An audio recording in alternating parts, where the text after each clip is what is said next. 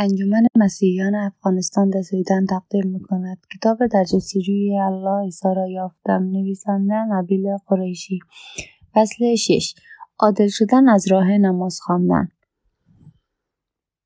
مسجد گلاسکو یکی از جادههای مورد علاقه مد دوران کودکی بود. مسجد بر سر چهارراهی که زاویهاش خیلی عجیب تیز بود. درست کنار خیابان اصلی نزدیک ریور قرار داشت.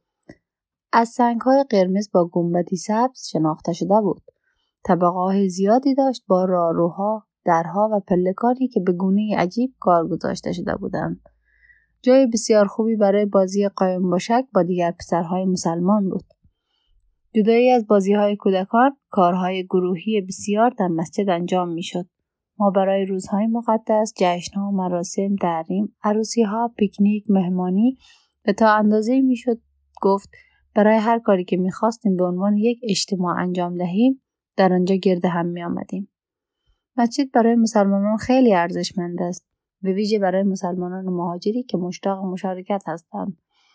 اما هیچ یک از آنها هدف اصلی مسجد نیست. هدف اصلی نماز خواندن به جماعت است. نماز آین عبادت اجباری است که مسلمانان پنج بار در روز به جا میآورند. مسلمانان در حالی که ابتدا میستند سپس خم می‌شوند. و به دنبال آن در سجده کوتاهی که پیشانی خود را بر روی زمین می‌گذارند دعاهایی را از پیش تعیین شده را به زبان عربی برای الله می‌خوانند. هر یک از پنج نماز روزانه برای خود نامی دارد فجر ظهر عصر مغرب و عشا اگرچه کلام و چگونگی ایستادن در همه آنها یکسان هستند تعداد تکرار آنها متفاوته. هر بار که تکرار می‌شوند یک رکت نامیده میشه. هر مسلمان باید 17 رکعت در روز نماز بخواند همراه آنها می‌تواند دعاهای دلخواه خود را به جا بیاورد همه می‌گفتند تعلیم جماعت مایی است که هرگاه ممکن است سی و یک رکت بخوانیم وقت نماز اغلب برای مسلمانان تبدیل به یک برنامه منظم می شود. با اذان برای نماز صبح از خواب بیدار می شوند. در پایان صبح برای نماز ظهر اندکی از کار دست می‌کشند پس از نماز عصر به خانه می روند. پس از نماز مغرب شام می خورند و پس از نماز عشا برای خواب آماده می شوند. مسلمانان برای هر یک هر نماز پس از شنیدن از آن برای پاک نمودن خود وضو می گیرند. وضو آداب شستشوی دست ها از آرنج به پایین صورت و پاها برای پاک, پاک شدن می باشد. اغلب آنها به هنگام وضو گرفتن دعاهایی را از بر می‌خوانند و سپس برای نماز به سوی جماعت میشتابند. مسلمانان در سراسر جهان کم و بیش به یک شیوه نماز می‌خوانند. در واقع آنها همه رو به یک نقطه می‌زدند به سوی کعبه. معبد مقدس مسلمانان که همانند یک مکعب سیاه است.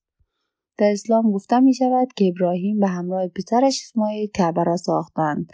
به هنگامی که محمد به مدینه پناه برد به مسلمانان فرمان داد که از آنها پس از آن پس در حال نماز خواندن رو به کعبه بایستند. از آن هنگام آنها اینگونه برای نماز می ایستند چه دایرهوار در مسجد بزرگ که کعبه در میان آنها جا دارد و چه در صفهای کوتاه پشت سر هم در جاهای دیگر دنیا. در غرب شما شاید مسلمانان پایبندی را دیده باشید که به هنگام نماز نمایی را بیرون آورده تا جهت درست را پیدا کنند من حتی جانمازهایی را دیدم که دارای نما هستند نماز توسط شخصی به نام امام رهبری می شود. زنان و مردان جدا از هم نماز می خوانند ولی زنان به اندازه کافی نزدیک می استند که صدای امام را در حال رهبری نماز بشنوند. همچنان که امام نماز را رهبری می کند برخی بخش های نماز در سکوت و فردی خوانده می شود. و بخشهای دیگر را امام با صدای بلند می‌خواند بخشهایی از هر نماز دارای قرائتهایی از قرآن نیز هستند و امام همیشه بخشهایی را با صدای بلند از بر می‌خواند روند قرائت قرآن طی نماز شیوه ابتکاری برای ترویج قرآن در میان مردم قرن هفتم عربستان بود که بیشتر آنها بسواد بودند و همچنان امروزه نیز به همان گونه انجام می شود. از این رو است که تنها معیار برای یک امام این است که قرآن را به خوبی بداند و بتواند استادانه بخشهای زیادی از آن را قرائت کند هر چند وقت یک بار ممکن است امام در قرائت اشتباهی مرتکب شود و این وظیفه مسلمانان ردیف اول است که او را اصلاح کنند به این ترتیب با قرار داشتن مسلمانان بزرگتر و با اعتبار در ردیف های جلوتر سلسله مراتبی از تقوا در صف های نماز یافت می شود. مسلمانان با وجود آن استثنای جزئی که در بالا اشاره شد به برابری که در نماز یافت می شود می بالند. از ثروتمند تا فقیر از سران تا کارگران همه در کنار یکدیگر به صف می و در یگانگی نماز می خوانند. نماز امری جدی است که طی آن هیچ کس صحبت نمی کند هیچ کس از جلوی نمازگزاران نمی گذارد و هیچ کس آن را قطع نمی کند هیچ کس البته جز یک بچه لوس آمریکایی. چند باری به هنگام دویدن اطراف نمازگزاران یکی سری با دست به پشتم زد تا مرا از شرارت باز دارد. پدر و مادرم با این تبمی مشکل نداشتند. یک بچه مسلمان باید در مسجد پرورش یابد. و اعضای جماعتمان بسیار به یکدیگر اعتماد داشتند. یک بار به هنگام نماز ما آرام و قرار نداشتم. یک بار نفهمیدم از کجا یکی به پشتم زد. من گمان کردم عمویم بود که کنار من ایستاده بود. بنابراین پس از نماز اشک ریزان از او شکایت کردم که چرا مرا زده. او بدون اینکه جا بزند به سوی آسمان اشاره کرد و گفت نه الله بود. چشمانم گرد شده بود و خود با خود گفتم اگر سریعتر سرم را برگردانده بودم دست الله را دیده بودم. پس از 20 سال اعتراف کرد که او مرا زده. اما تمام این مدت من افتخار می‌کردم خود خدا به پشتم زده بود. پس از آن همیشه با وقار لازم سر نماز می استادم. از آنجایی که حالتها و سخنان نماز همه از پیش تعیین شدهاند هیچ چیزی در نماز ناگهانی نیست در واقع هیچ چیز در نماز از درون خود شخص بر نمی آید. برای بسیاری از مسلمانان نماز تنها یک انجام وظیفه وظیفه است نه ابراز احساس قلبی یا شخصی درست است که شخص می تواند در مفهوم کلامی که در نماز می خواند تحمل کند تا آن را بیشتر از زبان خود گفته باشد. ولی کمتر نمازگذاری است که بتواند هر روزه این کار را برای هر 17 رکعت نماز اجباری انجام دهد. حتی در این صورت هم سخنان نماز برای نمازگذار منشأ درونی ندارد. حتی اندکی زیرا آنها به زبان بیگانه هستند. این امر حتی برای عرب زبانان هم درست است. زیرا عرب ها به عربی محاوره‌ای سخن می‌گویند که در هر منطقه متفاوت است. اگر باید زبان عربی ادبی باستان را در مدرسه بیاموزند زبان نمازهای روزانه برای هیچ کس زبان شخصی نیست. شاید کسی از خود بپرسد چرا مسلمانان همچنان پنج بار در روز نماز می‌خوانند. هدف از خواندن هنگام کلام هر روز در نماز پنج بار در روز چیست؟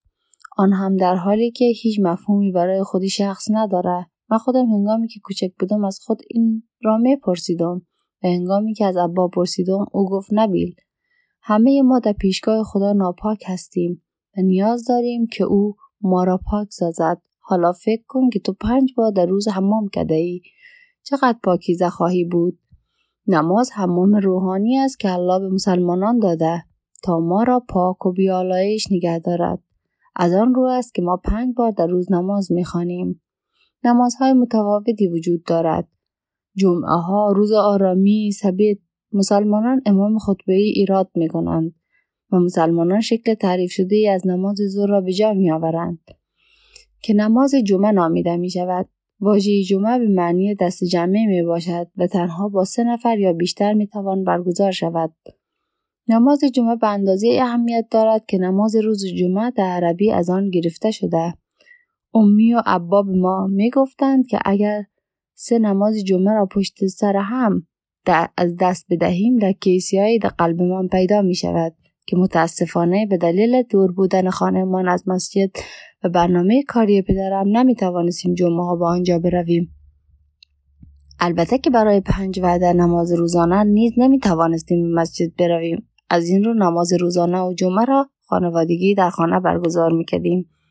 هرگاه ابا آماده باش بود و هی هیچ یک از بستگان مرد نزد ما خانه نبودند من پیش نماز امی و باجی می شدم. این کار از زمانی شروع شد که به سن نوجوانی رسیدم هنگامی که امی احساس کرد به اندازه کافی بزرگ شدم اگرچه از رهبری نماز لذت می بردم و اگرچه برخی از امامان در جماعتهای ما صدای خوشاهنگ داشتند یا حضورشان بسیار تشریفاتی بود ولی ابا همیشه امام مورد علاقه ما بود. ضرب آهنگ او صدایش آوایشش و ایستادنش در جلوی بقیه خانوادمان به نظرم خیلی برازنده بود. حتی اکنون اگه چشمانم را ببندم می توانم صدای او را در حال خواندن بخش های طولانی از قرآن بشنوم. از آنجا است که من در آن بخش ها را می‌دانم. زیرا بارها آنها را از ابا شنیده بودم. نماز خواندن پدرم مرا از نظر روحانی رهبری و استوار کرد و قرآن را برای همیشه در قلبم حک نمود. این قدرت نماز است.